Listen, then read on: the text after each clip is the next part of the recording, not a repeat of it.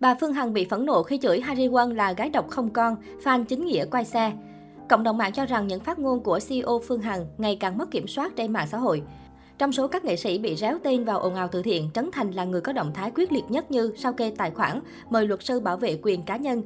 Đến ngày 23 tháng 1, Cơ quan Cảnh sát điều tra Bộ Công an đã có văn bản số 01 về quyết định không khởi tố vụ án hình sự. Cơ quan Cảnh sát điều tra cho biết các nghệ sĩ Vi biết trong đó có Trấn Thành không có hành vi gian dối, không chiếm đoạt tiền từ thiện do người dân đóng góp.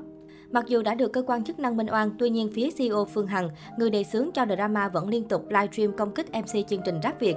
Cách đây vài ngày, nữ đại gia xứ Bình Dương còn hăm dọa tìm đến tận nhà Trấn Thành để tác động vật lý, vì cho rằng mượn web drama hẻm cụt mỉa mai mình.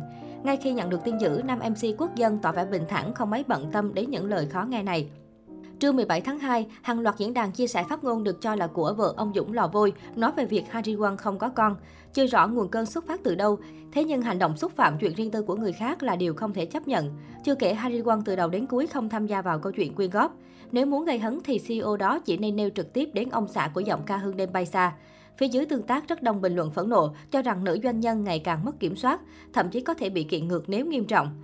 Nhiều fan chính nghĩa từng ủng hộ giám đốc công ty Đại Nam cũng tỏ ý quay xe bởi những phát ngôn thiếu văn minh của thần tượng. Bà Phương Hằng còn gai gắt chửi, cây độc không trái, cái độc không con là vợ mày đó Trấn Thành.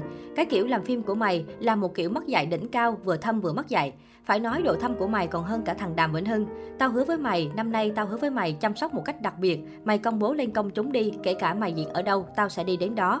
Trong tập 1 của chương trình Khi đàn ông có bầu 2018, Trấn Thành Harry Won đã có những chia sẻ về chuyện cả hai chưa có con, dù đã kết hôn hơn 2 năm. Cặp đôi bày tỏ rằng họ nhận lời tham gia show vì muốn có thêm nhiều thông tin trong việc có con. Hiện tại cả hai vẫn còn ham chơi và Harry vẫn chưa thực sự sẵn sàng về sức khỏe để có bầu. Harry Won tiết lộ cô từng bị ung thư cổ tử cung. Sau khi chữa bệnh, cô chưa đi khám lại và xem xét khả năng có thai. 2018 là năm cột mốc để cô chờ xem bệnh ung thư có tái phát hay không. Cô nghĩ rằng nếu như có chuyện gì không may xảy ra thì tội nghiệp nhất là đứa con. Con mình đã ra thì nó phải nhận được những điều tốt đẹp nhất ở trên đời. Nếu tôi không đủ kinh tế, trách nhiệm, hy sinh, tình thương thì tôi thà không sinh nó ra. Hy vọng ông trời thương và cho hai vợ chồng tôi có con vào một dịp thật thích hợp, lúc hai vợ chồng có thể sẵn sàng đủ điều kiện kinh tế, sự hy sinh để chào đón một đứa nhỏ ra đời, Trấn Thành nói. Trong buổi trò chuyện, mẹ Trấn Thành đã bày tỏ suy nghĩ với con dâu Harry.